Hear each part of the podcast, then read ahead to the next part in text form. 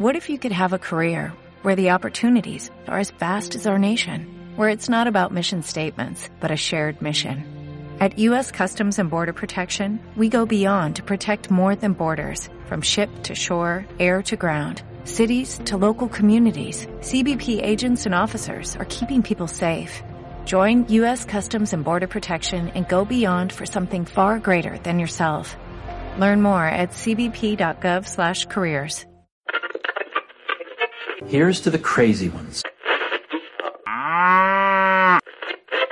Me he equivocado y no volverá a ocurrir.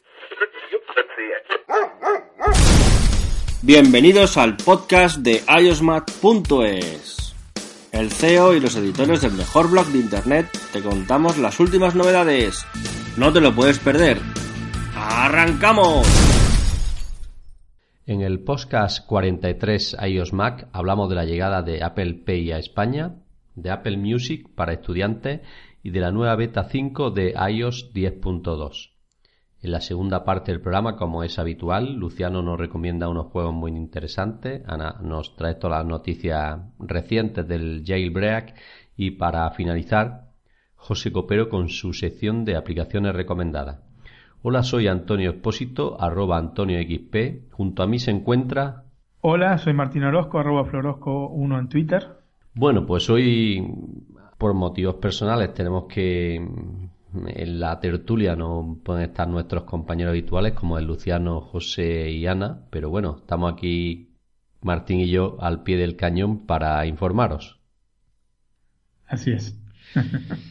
Bueno, pues la primera parte, como he dicho en la presentación, es que Apple Pay llega por fin a España. Llegó definitivamente el pasado jueves primero de diciembre y en principio se creía que tan solo iba a llegar de la mano del Banco Popular para sus clientes. Pero a raíz del lanzamiento, como digo, el día primero de diciembre, eh, también se conoció que era posible utilizar Apple Pay con tarjeta American Express, Eh, como he dicho, el Banco Santander, sus tarjetas Mastercard, eh, las tarjetas Ticket Restaurant y los servicios financieros del Carrefour, que también hay que decir que es el servicio que más usuarios del Apple Watch han elegido. Los que no son clientes del Banco Santander, pues muchos de ellos se han decantado por los servicios financieros del Carrefour. Muchos, como en mi caso, tenía una tarjeta y tan solo tuve que asignarla a Wallet y ya está, ya tengo disponible en mi caso eh, Apple Pay, aunque por el momento eh, pues no he, no he tenido la opción de utilizarlo, pero bueno, ya lo utilizaré y lanzaremos un vídeo en el canal de YouTube. Bueno, quiero rectificar que he dicho que Banco Popular y, y mi cabeza estaba en otro sitio, quizás en los problemas de la página web, y no es Banco Popular, sino que es Banco Santander. Y las tarjetas, las Mastercard. Bueno, te preguntaba, Martín, que por fin, ¿no? Apple Pay en España, ¿no? Sí, sí, ha sido una historia sin fin. Bueno, al final tuvo un fin, un final feliz. eh, sí, había mucha gente realmente interesada en que estuviera. Acá en Italia no, sinceramente, la gente no le da mucha importancia a este tema. Si bien, digamos, los fanáticos de Apple estamos un poco más pendientes, pero no... No, de hecho no, todavía no está, ¿no? Los, eh, los bancos que, que han utilizado, es interesante el tema de los servicios financieros de Carrefour, pues me dijiste, se puede asociar a cualquier tarjeta de crédito, ¿puede ser así? Bueno, no, eh, digamos que el Carrefour tiene sus propias tarjetas de crédito, las suyas que ellos ponen, digamos, para pagar en su supermercado y en otros, ah, eh, sí. en gasolineras, en, en tiendas de deporte, en grandes almacenes, en fin... Una tarjeta Mastercard de toda la vida. Bueno, la voy a coger, no sé si es Mastercard o... Creo que sí. Aquí la tengo, una Mastercard al uso como la de cualquier otro, blan... otro banco, perdón. Pero la emite Carrefour. Y mm. entre sus ventajas, la de Apple Pay y otras más, ¿no? Como es un descuento en su gasolinera, en la gasolinera de... de sus comercios y en sus comercios y en otros, pues creo que, que no sean competencia. Digamos que si, si vamos a comprar a Mercadona, evidentemente no nos van a hacer descuento, ¿no? Pero si vamos a comprar, por ejemplo, a una tienda de informática, si no recuerdo mal, creo que nos hacen también un tres por ciento de descuento que se nos abona en un cheque ahorro que sale cada cierto tiempo. Uh-huh. Otro dato interesante me pareció de las tarjetas Ticket Restaurant.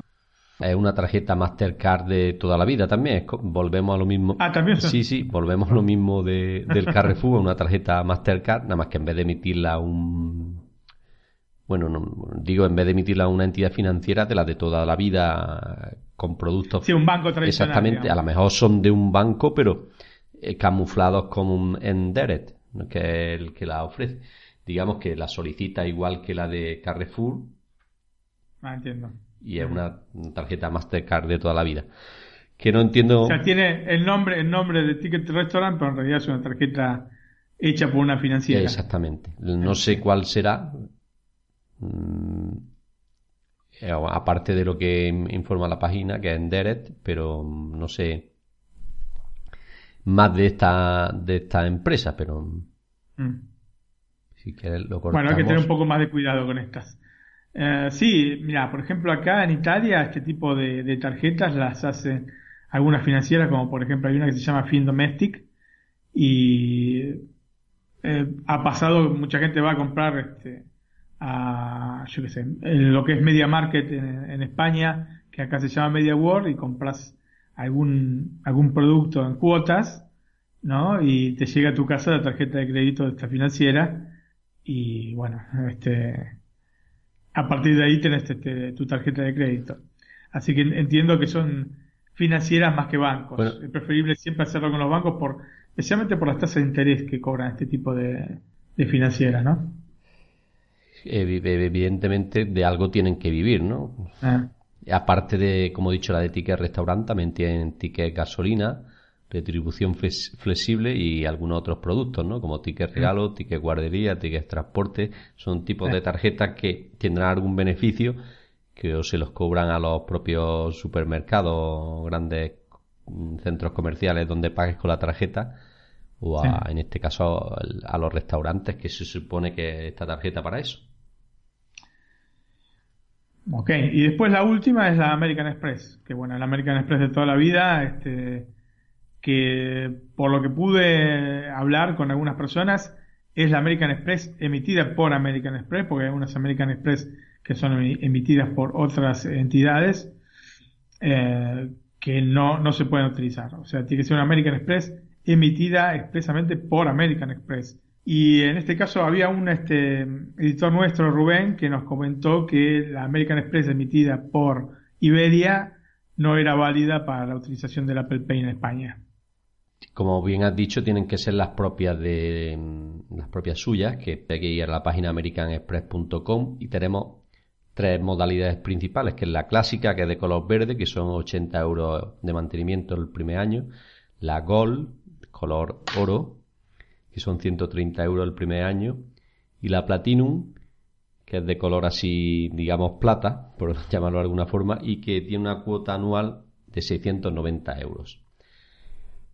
Eh, luego, creo que depende del país, a unos, unos beneficios, ¿no? En España hay un programa de puntos, el cual se puede sacar por cada euro, creo que te dan un punto, y por poner un ejemplo, un iPad Air dos de sesenta y cuatro gigas, pues son ciento cuarenta y ocho mil puntos. O sea que habría que gastar ciento cuarenta mil, ciento cuarenta y ocho mil euros para que te regalaran un iPad Air dos. Por poner un ejemplo, nada económico, pero bueno, ya si el que haga mucho gasto, pues ahí lo tiene. Uno de los problemas que tiene American Express es que no está en todos los eh, negocios. Es un poco más eh, complicado encontrarla. No tan complicado como la Diners Club, pero a la hora de pagar te refieren, ¿no? Sí, es más complicado encontrar. Hay muchas veces que no, que no la encontrás. Donde sí encontrás Visa o Mastercard, American Express no. Es una tarjeta muy exclusiva y eh, está orientada para un público determinado, con un determinado poder adquisitivo, ¿no? O sea, no es, no es que uno puede ir directamente al banco y sacarla, o sea, al banco American Express, y pedirle que te la den, sino que hacen todo un análisis de, de tu situación financiera, y en base a eso eh, te la dan, te lo otorgan o no te lo otorgan. Evidentemente ante todo, para sacar este tipo de tarjetas tenemos que tener unos ingresos, dependiendo de las que, que de las que queramos, de estas tres que he comentado anteriormente, sí, mayor en mayor medida, ¿no? Exactamente, la Platinum, eh, digamos. Creo que nosotros no estamos exentos. No, la, la veo un poco difícil, sí, seguramente. Bueno, y... aparte no sé si sacaría una tarjeta con seiscientos noventa euros anuales de, de cuota. Eso es un, un iPad al año, o sea que... Ah. Igualmente, digamos, esto como en todo, ¿no? Hay promociones en las cuales, si ellos mismos te lo ofrecen, tal vez ni siquiera tengas que pagar la cuota anual, ¿eh? Uh-huh. O sea, esto, digamos, es como...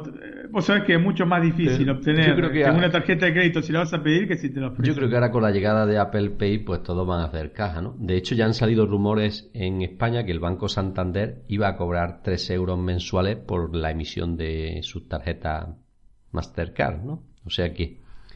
todo aprovecha. ¿tres euros todos los meses? Para tres euros mensual. Ah, a tres. Uh-huh. O sea, estamos hablando de unos treinta y seis euros anuales, casi como casi como la... un poquito más cara que la American Express clásica, que son ochenta euros el primer año. O sea que hemos dicho ochenta frente a treinta y seis. Evidentemente en España lo más interesante es la Pass de Carrefour, que es totalmente gratis, la renovación y el primer año. O sea que sacas la P A S, la asignas a tu cuenta bancaria y no tienes... es una tarjeta que digamos que es de crédito, pero que puedes pagar a débito. Le puedes decir eh, que me cobres al día siguiente y al segundo día de pagar con la tarjeta te llega el cargo a tu banco, por lo que no tiene ningún gasto. Y también tiene la ventaja que si quieres comprar, por ejemplo, un MacBook, pues lo puedes pagar con la tarjeta con sus susodichos intereses, pero está a plazo. Claro, sí. Uh-huh. Sí. Bueno, también hay que recordar que no todos los dispositivos de Apple son compatibles con el Apple Pay, ¿no, Martín? No, no son todos. Eh, los que son compatibles son, bueno, desde ya el Apple Watch. Todos los modelos, ¿no? Todos los modelos. Uh-huh. El original, Series uno y Series dos. Son compatibles. El iPhone seis, el iPhone seis Plus, el seis ese, el seis ese Plus, el iPhone ese e, el iPhone siete y el iPhone siete Plus. Y por supuesto el Apple Watch, que se puede conectar a otro dispositivo, aunque no tenga N F C, como por ejemplo puede ser el iPhone cinco. Entonces, por ejemplo, podemos tener un iPhone cinco y un Apple Watch y podríamos utilizar el Apple Pay, ¿no? Exactamente, pagando con, directamente con el reloj. Uh-huh. También hay que decir que el iPad Air dos y el iPad Pro también son compatibles, ¿no? Sí, pero es un poco más complejo llevarlo en el bolsillo, llevarse, ¿no? Exactamente. Pero bueno, ahí queda para que, pagar, para que... Voy a pagar y sacas un iPad Pro de doce coma nueve pulgadas. Casi. Es un poco complejo. Ese que llevas la mochila, ¿no? Habría que pegar la mochila al contactless, ¿no? Exactamente. Pero bueno, lo dejamos ahí porque... también nos pueden llamar la atención, nos digan los, nuestros oyentes, oye, que se os ha olvidado los modelos de iPad compatibles, ¿no? Ahí queda. No, no, no, por supuesto, corresponde.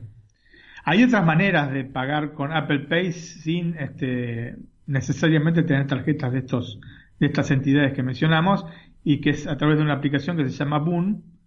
Uno genera una tarjeta virtual, de crédito, ¿no? Virtual, aparte. Exactamente, a partir de la propia tarjeta de crédito se paga una comisión, pero no es este, demasiado elevada, y se puede utilizar con cualquier tarjeta de crédito. Y ya se podía utilizar antes de la llegada de Apple Pay oficialmente a España. Bueno, Martín, y otra buena noticia que ha llegado recientemente es el lanzamiento de Apple Music en versión estudiantes, ¿no? Hay que decir que la suscripción a este servicio de streaming de música de la compañía de Cupertino ha llegado en esta modalidad a más países, entre los que se incluyen España, ¿no? Eh, ahora es posible suscribirse a esta modalidad, como digo, con un cincuenta por ciento de descuento sobre el precio habitual. Recordamos que el precio de Apple Music es en la versión individual nueve coma noventa euros, en la Family catorce coma noventa y nueve, que permite eh, siempre, se, perdón, seis miembros de la misma familia, o haciendo un truquillo de otra, ¿no, Martín? Así es, Antonio. Y la versión la versión para estudiantes, pues que tiene un precio más reducido, que como decimos es casi un cincuenta por ciento, es un cuarenta y nueve coma nueve que el precio es de cuatro con noventa y nueve euros al mes. Un precio muy interesante, sobre todo para los que sean estudiantes, ¿no, Martín? Sí, sí, está muy bien. Yo creo que igualmente sigue conveniendo para los estudiantes unirse de cinco o seis eh, personas, especialmente mejor seis, ¿no? Y pagar dos euros cada uno o tres euros cada uno y, y listo. Mm. Pagan menos. La cuestión es que, lógicamente, si tenés una cuenta individual es mucho más... Eh, tu privacidad se ve más este, protegida y no tenés que estar compartiendo o una persona compartir su tarjeta de crédito y su, y su cuenta, ¿no? Exactamente. Ahora, yo lo, lo que nunca voy a entender es por qué eh, está, hay todos estos beneficios para los estudiantes universitarios y no los hay para los estudiantes de escuelas superiores. Porque no es solo solamente el Apple Music, que sería bueno una cuestión en sí misma, ¿no? Pero los descuentos en, en ordenadores y... Son interesantes, eh, sí. Sí, y, y ¿por qué están solamente eh, circunscriptos a los estudiantes universitarios? Mm. ¿Por qué no para los estudiantes eh, eh, de la escuela superior? Es mm. una cosa que no voy a entender, porque al fin y al cabo la plata siempre tiene que salir de algún lugar. Si... El padre, ¿no? En ambos casos, ¿no? En ambos casos, sean en el caso del universitario que sea en el caso de la escuela media porque segura o superior, porque seguramente el que estudia solamente no, no trabaja, si no trabaja alguien lo tiene que mantener, y si alguien lo mantiene noventa y nueve sobre cien que va a ser el padre, ¿no? Uh-huh.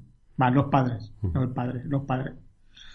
Bueno, hay que decir que, que el resto de países que ha llegado en esta modalidad estudiantil y se han activado...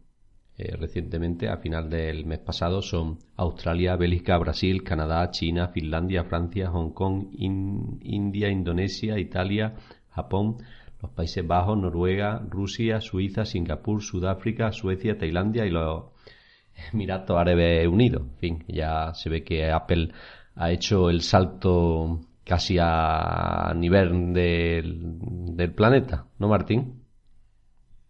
Sí, sí, faltan, bueno, como siempre, América Latina, uh-huh. digamos que es lo que más este, me toca, pero bueno, uh-huh. habrá que acostumbrarse. Bueno, pues nada, eh, supongo que Spotify está pegando fuerte con su oferta de cero con noventa y nueve durante tres meses y Apple pues no ha querido quedarse atrás y se ha visto en la necesidad o en la obligación de lanzar esta versión para estudiantes. Bueno, pero no es la primera vez que tienen una oferta de este tipo Spotify. ¿eh? Yo había eh, suscrito antes de que saliese Apple Pay, Apple Music. Había suscrito también tres meses pagando cero noventa y nueve al mes. Y eso fue, habrá sido hace dos años y medio, una cosa por el estilo. Así que no es la primera vez que lo, que lo implementan este tipo de promociones. Uh-huh. Pues sí, como bien has dicho, no es la primera vez y esperemos que no sea la... La última, ¿no? La última, ¿no? Desde ya. Uh-huh. Desde ya. Seguramente este, Spotify es un servicio más que válido de, de competencia para Apple. Yo sigo prefiriendo por un poco por el catálogo y mucho por la interacción que hay con Siri y con este, otros eh, dispositivos Apple. O sea, con otros. Con dispositivos Apple a, a través de Siri. Eh, sigo prefiriendo Apple, Apple Music, pero bueno, cada uno... Eh, sabe lo que más le gusta, seguramente. Bueno, como, como bien has dicho, pues tiene sus ventajas el utilizar los servicios que ofrece Apple, más que nada por la intre, integración con los propios dispositivos. Eh, Spotify ofrece un buen servicio, un buen catálogo, sobre todo en lo que supera a Apple Music desde mi punto de vista en las listas de música, que están mejor implementadas. Lo demás... prácticamente el catálogo se ha igualado y luego pues eh, Apple Music, como bien has dicho Martín, tiene la ventaja de que Siri nos permite, si vamos en el auto, en el coche, nos permite poner música de una forma mucho más fácil que si tenemos Spotify, ¿no, Martín? Sí, sí, es una de las cosas que me encantan de, de Apple Music, la posibilidad de, de utilizarlo a través de Siri. Es una cosa que ya desde el primer momento que salió, es una cosa que comenté y lo sigo utilizando aún hoy de como, como el primer día. Bueno, pues creo que para finalizar la primera parte tenemos que hablar de que Apple lanza la beta seis de i o s diez punto dos. Y digo lanza porque ha salido hace escasos cinco minutos desde que estamos grabando el podcast, ¿no? Sí, de hecho habíamos presentado la, la beta cinco. Íbamos a hablar de la beta cinco, pero bueno, ya que ha salido la beta seis, pues decimos las novedades de la, la beta seis, ¿no? Hay que decir que cuatro di- días después de que Apple lanzara la beta cinco, que fue el pasado viernes, pues lanza la beta seis de i o s diez punto dos para iPhone y iPad. Eh, hay que decir que i o s diez punto dos es la mayor actualización tras el lanzamiento de i o s diez. Y hay que recordar que eh, la versión diez punto dos de iOS incluye, entre otras cosas, nuevos emojis, mucho más variados y realistas, nuevos fondos de pantalla, nuevas opciones de reproducción de la app Música y la nueva App T V y nuevos efectos en mensajes para iOS. Martín, ¿qué te parece el lanzamiento de tanta beta de iOS? Un poco extraño, ¿no? Um, sí, la verdad que sí, porque el sistema, como ya dijimos varias veces, es muy estable. Se ve que están buscando la perfección absoluta, porque sinceramente no, no veo grandes problemas en... con mi teléfono o con, o con el iPad respecto al sistema operativo. Así que bueno, bueno, mejor. Mejor es así, que estén siempre trabajando sobre las cosas. Habían pasado hasta la... la porque la semana pasada sacaron dos, dos versiones betas, la, la cuatro y la cinco. Y antes de eso había pasado dos semanas sin que sacasen be, versiones beta. Así que bueno, se ve que se pusieron al día los chicos. Uh-huh.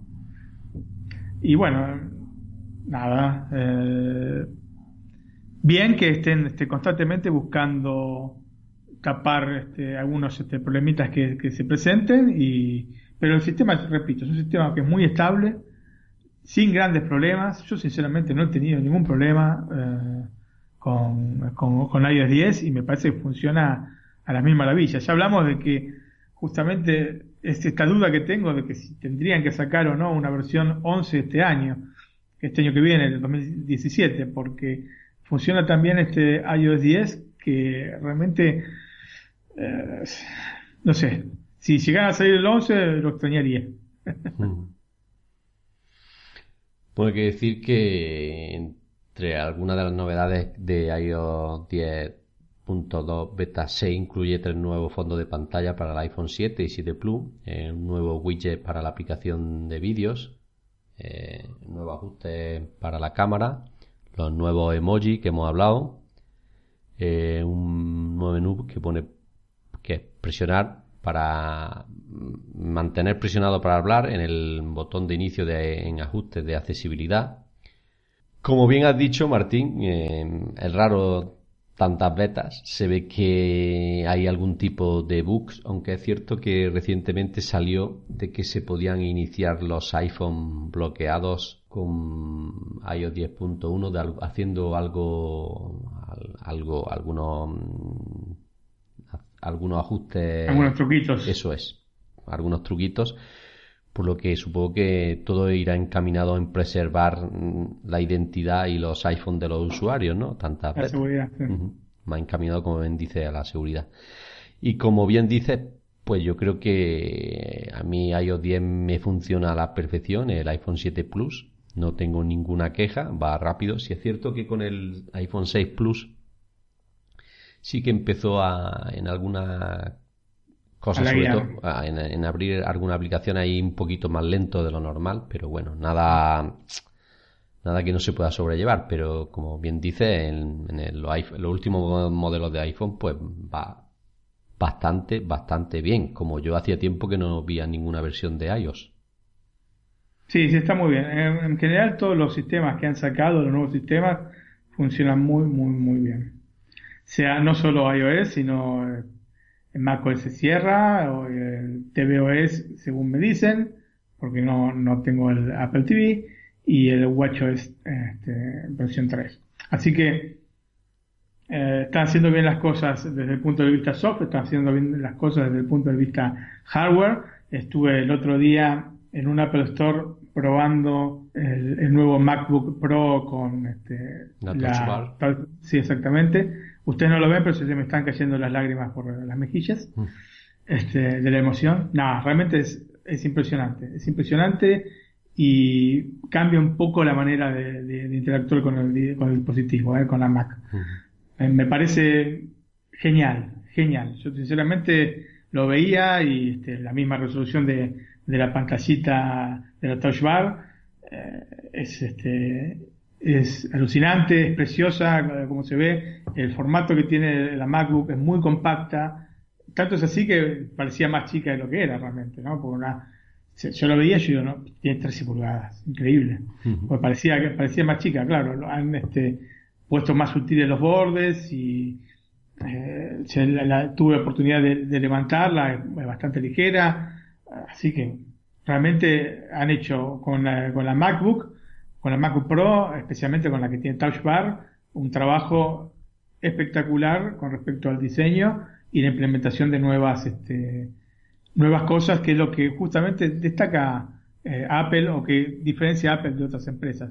Y es bueno que hayan vuelto a ese camino. Estábamos un poco este, preocupados y, este, no te digo amargados, pero una cierta tristeza porque eh, habían pasado cinco años desde la muerte de Jobs y la cosa no se estaba moviendo como tenía que moverse. O como nosotros sí, esperábamos, había habido, ¿no?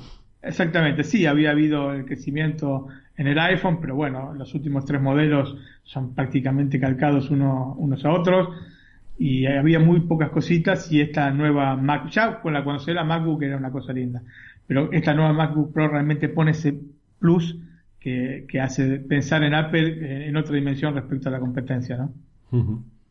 Tengo que decir, como dices, que aquí a todos nos encantaría tener la nueva MacBook, pero bueno, por el precio y por los dispositivos que tenemos, hemos comprado recientemente, tampoco nos los permite la economía, pero bueno, como bien dice, envidia sana, ¿no?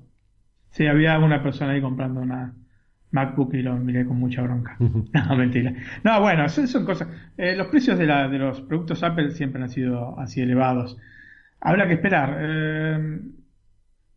Pasados unos años tienen que bajar por, por obligación los precios. Así que hay que esperar dos, tres años y después ir. Lamentablemente es así. El que tiene, lógicamente, la disponibilidad de los dos mil euros, que no tiene capaz que este, una familia que mantener y que no le van a hacer problemas en la casa, se gasta los dos mil euros en el ordenador y seguramente no se va a arrepentir jamás porque es un ordenador que les aseguro que los vale la plata que, que cuesta. Ahora... Eh, que nos gustaría que costase menos, sí, desde ya, porque me gustaría tener una cosa así este, en mi casa, pero bueno, las cosas son como son, ¿no es cierto?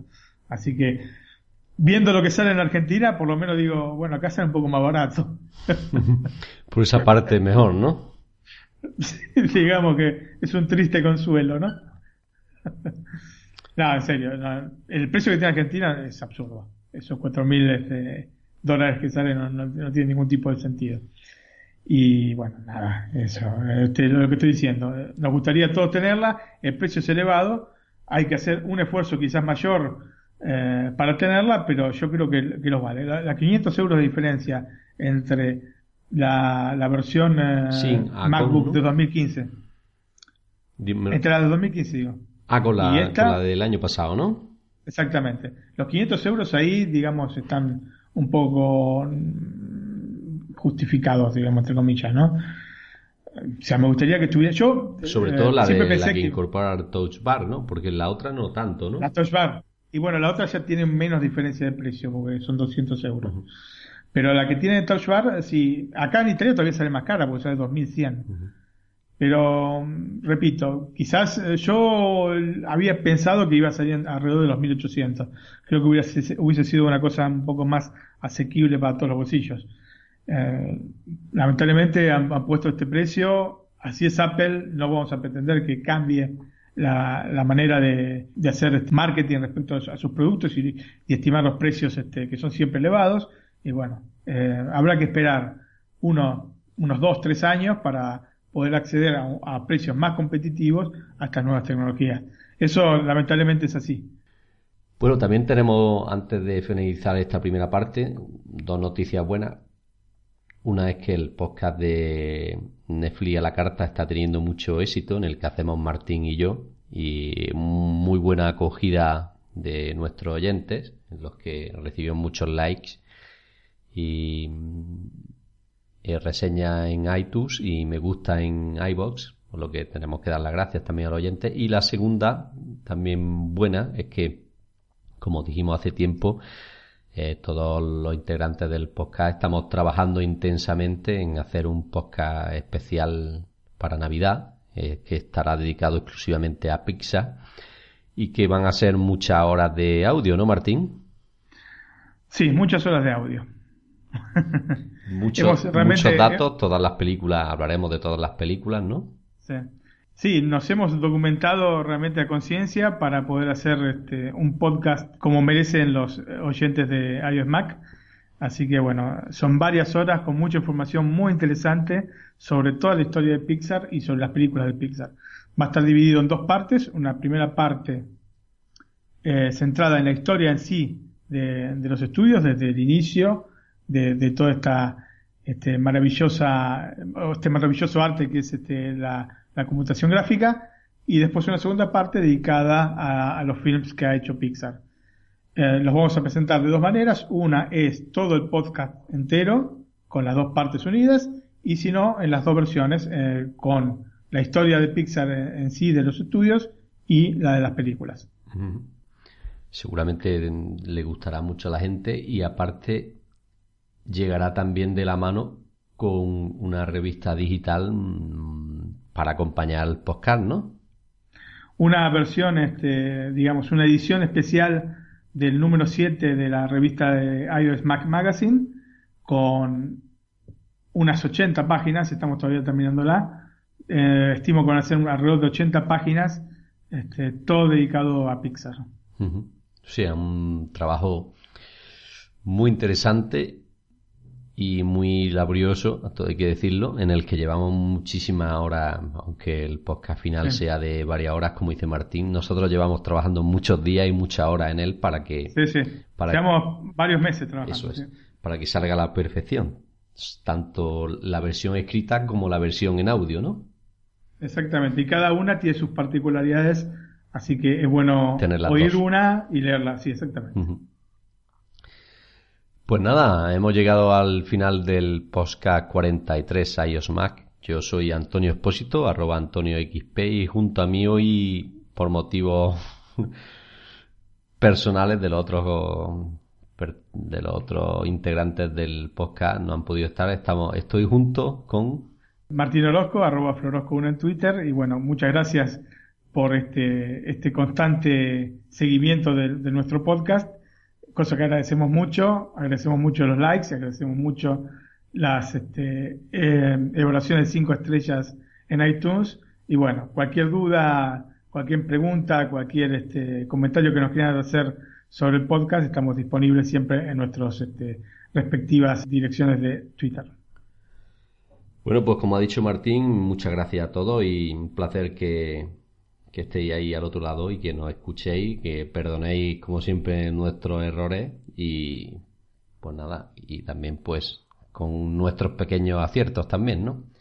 Nada, chao chicos, ahora os dejamos con los otros integrantes que sí pueden estar después, que es que ahora viene Luciano y nos va a recomendar unos juegos muy interesantes, luego estará Ana con sus noticias del jailbreak y para finalizar José Copero y sus aplicaciones recomendadas. Un saludo, chao. Chao. Bienvenidos chicos a la sección del podcast de iOS Mac, donde conocerán los mejores juegos de la App Store. Mi nombre es Luciano Ramos y como cada semana te traigo pues el recopilatorio de mejores juegos que he podido probar esta misma semana. Así que os voy a traer un par de juegos que espero que os encanten, así que vamos con ellos. El primer juego es muy que muy curioso y la verdad es que me ha encantado encontrarlo. Pues nada, estaba curioseando por el App Store y me lo encontré, y la verdad es que simplemente por la descripción y por las fotos que pude ver antes de descargarlo, pues me llamó muchísimo la atención. Es nada más y nada menos que Amateur Surgeon cuatro, un simulador médico que bueno, es muy random, ya que la gracia del juego es que tendremos que operar a más de cien pacientes con herramientas caseras de un cirujano, de un cirujano pues muy aficionados. Podremos coger el cortapizza para operar a las personas, además de muchísimas herramientas que no tienen nada que ver con la medicina, y puede salvarles la vida, o por lo menos intentarlo. Es muy muy divertido y pues bueno, para echarse unas risas, y al ser gratuito pues no hay ningún tipo de excusa para no probarlo. Lo repito, Amateur Surgeon cuatro, simulador médico, que lo encontraréis en el App Store. Y vamos con el último juego. Y como último juego he descubierto un título que me parece muy curioso y que creo que puede llegar a viralizarse de una forma muy curiosa, ¿eh? Se llama Archery King, y básicamente tendremos que desafiar a los jugadores de todo el mundo en eh, tiro al arco, pero lo hace de una forma como muy realista y con una experiencia de juego que te ofrece. Además de ser online, tiene su propia historia, y creo que, bueno, es un juego que merece la pena ser probado. Es difícil explicaros lo que es la experiencia de juego por audio, pero básicamente tenemos el iPhone en vertical y tendremos que tener en cuenta pues que tenemos la mano, o sea, la mano floja, ya que es difícil apuntar y concentrarse para darle en el blanco, y también tenemos que tener en cuenta lo que viene a ser el viento. Y pues nada, las competiciones online son muy rápidas, se echan en un momento, y pues quien gana, quien tenga la mayor puntuación gana, y no sé, me parece un juego que merece muchísimo la pena que os lo descarguéis. También es gratuito como el anterior, es arcade, multiplayer, lo tiene todo, así que Archery King en el App Store lo encontraréis de forma gratuita. Así que chicos, vamos a recordar los juegos de la semana, que en esta han sido Amateur Surgeon cuatro y por último ha sido Archery King. Espero que os hayan encantado estos títulos, animo muchísimo a descargaros, pero eso tendría que ser después, porque ahora le toca a Ana contarnos pues las mejores noticias del jailbreak y los mejores tweets de la semana. Así que os dejo con Ana, un saludo a todos chicos y hasta la próxima semana. Chao, chao. Hola chicos, buenas noches, bienvenidos a nuestra sección del jailbreak. Esta semana resultó mucho mejor que las anteriores en lo que a materia de tweaks se trata. Aunque por el momento no contamos con la esperada versión de Jailbreak para i o s diez, los desarrolladores nos continúan liberando tweaks para i o s nueve, por lo que les traemos una recopilación de los mejores tweaks que no se pueden perder para sacarle el máximo provecho a su dispositivo. El primer tweak que les quiero contar se llama Columba for i o s nueve. Se trata de una actualización para brindarnos muchas alternativas con los mensajes de texto en nuestro iPhone. Este tweak es muy parecido al tweak llamado Byte S M S. Básicamente tenemos una opción de composición rápida en la cual vamos a poder asignar una acción de Activator para crear una composición rápida de mensajes desde cualquier lugar, desde nuestro iPhone o desde la pantalla de inicio. También vamos a tener una respuesta rápida que nos va a permitir responder un mensaje de forma rápido, de forma muy rápida, tal como hoy lo hacemos de, de forma nativa en nuestro sistema operativo. Vamos a poder visualizar el historial de mensajes, lo cual es muy útil cuando alguien nos envía un mensaje y no recordamos de qué tema eh, nos está hablando. Bastará con dar un vistazo al resto de la conversación para ayudarnos a recordar de qué se trata esta conversación. Eh, vamos a poder programar mensajes, es algo que es muy útil, eh, me gusta mucho y nos permite establecer una hora y fecha para el envío de mensajes. Eh, también nos va a permitir guardar plantillas de mensajes. Por ejemplo, si queremos, eh, si mandamos un mensaje y ese texto lo vamos a utilizar en otras ocasiones, podemos convertirlo en una plantilla para no estar escribiendo nuevamente todo el texto. Una vez que instalemos el tweak, tendremos que ir a los ajustes de configuración para activar o desactivar el tweak bajo demanda, así como configurar el gesto de Activator para la composición rápida, ver una lista de los mensajes programados, ver las plantillas, entre otras cosas. El tweak lo puedes encontrar en la repo de BigBoss y tiene un costo de cero punto noventa y nueve euros y es compatible con i o s nueve. Realmente es muy útil si es que tú utilizas la aplicación de mensajes. El siguiente tweak se llama Force Delete. Es totalmente gratuito y nos permite utilizar el gesto tres D Touch para eliminar aplicaciones del dispositivo. Básicamente eh, vamos a poder eliminar las aplicaciones que se pueden descargar de la tienda del Apple Store, y las aplicaciones nativas o del sistema las vamos a poder ocultar. Después de instalar el tweak y realizar respring a tu dispositivo, deberás ir a los ajustes del tweak para activar o desactivar la capacidad de ocultar aplicaciones del sistema. Este tweak está diseñado para dispositivos táctiles con tres D Touch, aunque no necesariamente necesita una pantalla táctil. Así de que lo puedes utilizar en cualquier dispositivo con i o s nueve, siempre y cuando tengas instalado el tweak Reveal Menu, que simula los gestos del tres D Touch. Así de que descarga este tweak completamente sin costo de la repo de BigBoss. Recuerda, se llama Force Delete. Bueno, ha llegado el turno de un tweak que me ha gustado mucho, el cual se llama Color Calculator. Es totalmente gratuito. Como sabemos, la aplicación de la calculadora en el iPhone siempre ha tenido el mismo color naranja. Eh, en algunas ocasiones esto te puede parecer aburrido. Pues con este nuevo tweak vas a poder teñir la aplicación de cualquier color que desees. Eh, cuenta con un número de colores preestablecidos para elegir y es muy fácil usar para poderte ayudar a obtener una combinación de colores. Así de que solo tendrás que instalarlo y directamente ir a los ajustes para ir a la combinación de colores que más te guste. Los colores que se encuentran disponibles son, por ejemplo, el rojo, el naranja, el amarillo, el verde, el azul, el rosa y el púrpura. Una vez que selecciones el color que más te gusta, solo tendrás que dar clic al botón azul para aplicar los cambios de forma inmediata. Así de que descarga el tweak Color Calculator totalmente gratis de la repo de BigBoss. El siguiente tweak se llama Lock Launch App. Tiene un costo de cero punto noventa y nueve euros y me gusta mucho, ya que si tienes aplicaciones favoritas en tu iPhone que utilices frecuentemente, este tweak nos hará muchísimo más fácil acceder a ellas, ya que nos, uh, nos va a arrojar aplicaciones en la pantalla de bloqueo.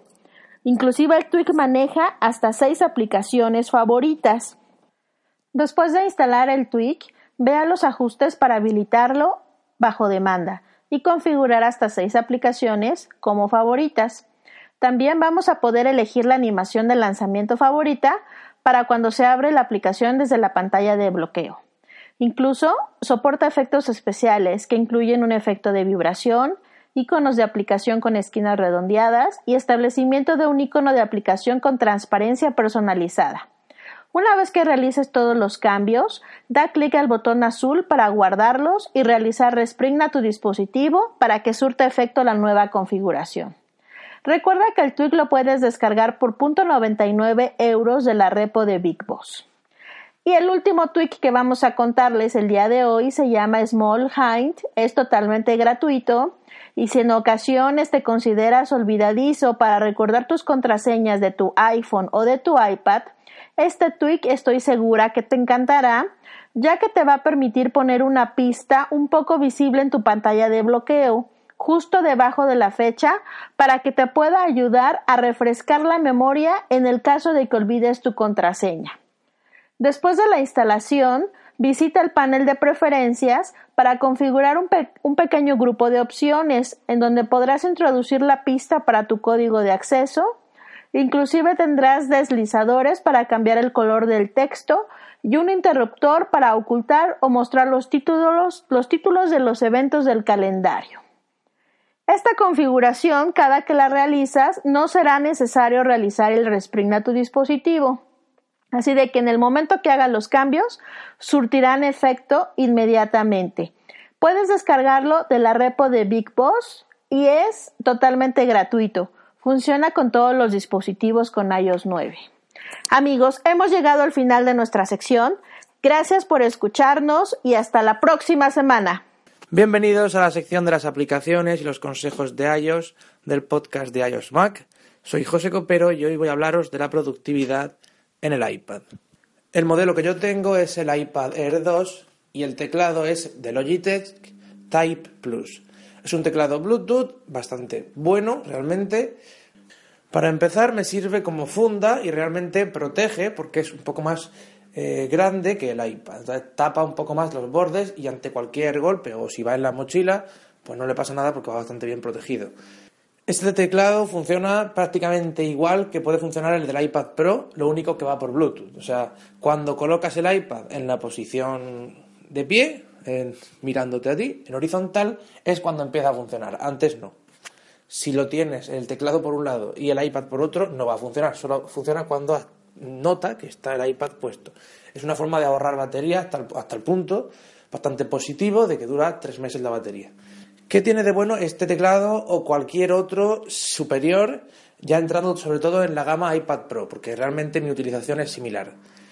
Lo bueno que tiene es que si está activado el Bluetooth, simplemente yo cojo el iPad, lo coloco, quiero escribir cualquier cosa y es muy sencillo.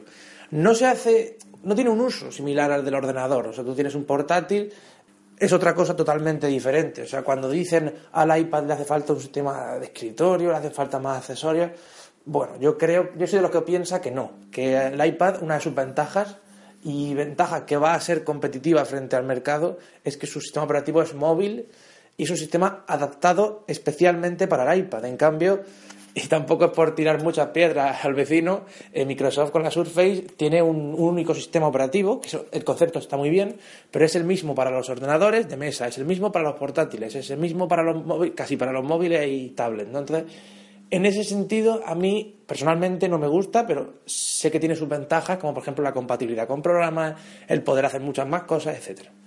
Como ya sabéis, en el iPad hay cosas que no se pueden hacer o que no es tan cómodo como se podría hacer perfectamente en un MacBook Pro o en un iMac. Por ejemplo, hablo ya de edición, de edición de fotos a un nivel muy profesional, de maquetación, de algo más de vídeo. De vídeo puedes editar vídeos con naturalidad, con naturalidad en iMovie y en muchas otras aplicaciones y puedes hacer muchas cosas. Pero lo que es hacer un vídeo profesional, claro, lógicamente en la tableta no te vas a poner ahí a hacer un vídeo cuatro K trescientos sesenta, o sea que hay cosas que no se pueden hacer en el iPad, pero realmente para el uso genérico que cualquier persona puede darle, no digo que sea el sustituto cien por ciento de un ordenador, desde luego que no, hace falta tener siempre un ordenador cerca, aunque solo sea por si al iPad le falla algo y hay que ponerlo en iTunes, pero en muchas tareas puede ser un sustituto hasta el punto de que yo he pasado semanas seguidas sin utilizar el, I, el, el iMac porque todo lo hago en el iPad, o sea, es mi centro de trabajo, mis estudios, mis escritos, mis noticias, todo prácticamente, redes sociales, etcétera, lo hago en el iPad. Pues bien, de eso voy a, voy a hablaros. ¿Cómo lo hago o cuál es el método de trabajo? Es sencillo porque el iPad tampoco tiene muchas formas todavía, tiene que ir ampliándose y demás. Yo, por ejemplo, con el modo multiventana puedo ponerme una aplicación a la izquierda y otra a la derecha. También puedo regular un poco el tamaño o la proporción de cada aplicación. Lo normal es que me ponga, por ejemplo, a la izquierda eh, un documento que estoy revisando, alguna, alguna noticia, información que busco por internet, un traductor si la noticia está en inglés o, o lo que sea, o Word Reference, que es una aplicación que os recomiendo muchísimo. Y a la derecha, pues, la aplicación que estoy utilizando, o viceversa. La aplicación, pues, sea el Safari, editando alguna noticia, sea Pages con algún documento, sea Numbers con alguna tabla, porque aunque no sea tan cómodo o tan fácil de usar como en un ordenador, lo que es una tabla, un, doc- un procesador de esos de, de Excel, se puede hacer perfectamente en el iPad y una vez que te acostumbras, al principio puede sonar raro, pero una vez que te acostumbras, lo usas muy bien. Incluso he hecho presentaciones PowerPoint desde el iPad y las he proyectado desde ahí y va bien, va bastante bien, os lo recomiendo. Uso iCloud para todo, prácticamente, pago, tengo contratado un servicio de almacenamiento extra, y menos mal, porque en las fotos es saturadísimo. Y lo que me encanta del iPad es que yo puedo sentarme en una mesa, o incluso en el sofá, gracias a que la funda por debajo es dura y no se, no se cae, ni se suelta. Me puedo poner en el sofá o en la mesa, donde yo quiera, trabajando, escribiendo, y simplemente con levantar la pantalla ya, ya tengo el teclado puesto. No necesito tener siempre teclado, ni no, puedo quitarlo, eh, totalmente versátil, totalmente portátil, totalmente móvil. ¿Y cuánto? Y el iPad pesa menos de quinientos gramos, o sea, pesa cuatrocientos treinta, si no me equivoco, el iPad Air dos, que es el modelo que yo tengo, y un teclado, pues le puede subir un poquito el peso, pero eso no hace que sea una molestia. En parte, y estoy muy convencido de ello, el iPad me da una ventaja o una libertad que no me da un sistema operativo de escritorio. MacOS ha mejorado mucho, siempre ha sido buenísimo, eh, tiene Siri, tiene prácticamente todo lo que se puede necesitar, pero a la hora de estar viendo redes sociales, de estar frente a la tele, de estar frente en el sofá, de estar en la cama tumbado viendo, leyendo algo, de estar en una mesa o, o en la calle, yo no tengo, bueno, mi madre tiene un MacBook, pero yo no tengo un MacBook y aunque lo tuviera, se me antoja un poco más incómodo, ya que es algo más pes- pesado, No solo porque al llevar siempre el teclado y ser una pantalla más grande pese más, sino ya porque a la hora de encenderlo, a la hora de estar usando apli- programas, aplicaciones... Es un sistema operativo tan completo, con tanta cosa, con tanto proceso, con tanto, que al final, mmm, si lo que vas a hacer algo rápido, o simplemente decir, voy a editar un poco un documento mientras estoy aquí, a mí no se me hace tan cómodo. De hecho, a la hora de usar Pages y estar escribiendo incluso horas, he llegado a preferir estar en el iPad, porque me gusta, no sé, me gusta más, es más simple la interfaz. Para mí, personalmente, me parece más cómodo incluso. Yo estoy en el iMac con una pantalla, claro, veintiuna pulgadas, comparado con el iPad es una, es una bestialidad. Y como que tengo la ventana ahí suelta porque la pantalla completa se me antoja muy grande, me estoy despistando con otras cosas, no me termina de convencer, me gusta más en el iPad. De todas maneras, lo bueno y lo mejor de todo es que lo pueden sincronizar, está todo sincronizado, tienes el portapapeles universal, que eso es que copias algo en el iPad, lo pasas al, I- al iMac, lo pasas al iPhone y es todo, va totalmente unido, incluso mientras estoy usando un documento en el, en el iPad, me sale en el iMac como que lo estoy usando por si quiero continuarlo o algo. En ese sentido, el ecosistema de Apple es genial y no creo que haya ningún otro ecosistema o ningún otro sistema operativo que tenga lo que Apple nos ofrece. Si aún no has probado el iPad Pro o el iPad Air dos con las novedades que trajo i o ese nueve y que i o ese diez está mejorando y va a continuar mejorando, mi consejo es que lo pruebes, que sí se puede ser productivo con un iPad y que realmente es una herramienta de trabajo que llega para sustituir al ordenador en muchas cosas. Ahora bien, aplicaciones imprescindibles para mi día a día trabajando serían las siguientes. Para empezar, Safari, que lo complemento con Google Chrome por si hay alguna página que no está optimizada o, o cualquier cosilla, o incluso para poder usar dos, aplica- dos ventanas a la vez. Ahora Safari con i o ese diez puede usar dos ventanas, pero no me parece tan cómodo como tener dos navegadores diferentes. También, bueno, fotos, por supuesto, una aplicación nativa. Ebooks, también nativa. Para mí es de las que más utilizo. De, de hecho, junto con Twitter y Safari y música, está abajo en el dock porque la abro todo el rato. Pages, Number, Keynote, iCloud Drive, Dropbox, si, si lo prefieren. iMovie para algún vídeo que otro. Las redes sociales, el traductor de Google y Tubex, que es una aplicación de la que ya os he hablado en otra ocasión, que sería como una aplicación no oficial para consumir contenido de YouTube. Te permite una serie de funciones que la aplicación oficial no. Por ejemplo, poner el vídeo en segundo plano, escucharlo con la pantalla bloqueada, poner el modo multiventana, etcétera. Y la, la oficial en ese sentido, aunque ahora sí permite el modo multiventana, no te deja poner el vídeo flotando y en picture in picture y tú ponerte a hacer otras cosas. Y realmente eso es una de esas funciones que en el iPad tiene muchísimo sentido y que utilizo a diario por completo. No soy una persona que vea muchos vídeos, pero sí que me puedo poner alguna conferencia, algún vídeo así largo, algún programa, y lo veo perfectamente desde ahí mientras estoy trabajando con un Pages, mientras estoy consultando información en un ebooks. ¿Qué le faltaría al iPad, ahora que lo estoy pensando, qué le faltaría para que fuera una herramienta de trabajo más productiva aún? Para empezar, que metan más funciones, que faciliten aún más el uso, o la forma de abrir aplicaciones en el modo multiventana, porque ahora mismo hay una lista de aplicaciones por orden alfabético, que a mí pues, no termina de convencerme, que metan mayor compatibilidad, que metan una serie de libertades, siempre y cuando no haya un, no lo cambien por un sistema operativo de escritorio y digan, no, ahora tienes macOS en el iPad, dijimos que nunca lo íbamos a hacer, pero lo hemos hecho. Sería una locura, o sea, no, realmente no quiero eso, hay mucha gente que lo quiere, un iPad es un iPad, un MacBook es un MacBook, un vaso es un vaso, o sea, si un plato es un plato, cada cosa en su lugar, y me parece que es como tiene que ser. Lo que podrían hacer a nivel de hardware, y se está rumoreando, pueden leer la noticia en el blog de iOS Mac, es la pantalla un poco más grande, reduciendo marcos o haciendo las dimensiones un poco más grandes. Se dice que el próximo iPad no será de nueve coma siete pulgadas, sino de diez coma cinco o diez coma nueve. Parece muy poco, pero yo estoy convencido de que realmente le dará mayor sentido al iPad y facilitará el uso de o el tener una pantalla grande sin necesidad de tener un iPad gigante. Nos vemos la semana que viene con más consejos, con más aplicaciones y con mucho más en el podcast de iOS Mac. Recordad que en el blog i o s mac punto es pueden encontrar toda esta información, los rumores sobre los próximos iPad, los próximos iPhone y muchas más cosas. Soy José Copero y hasta la próxima. Here's to the crazy ones. Equivocado y no volverá a ocurrir.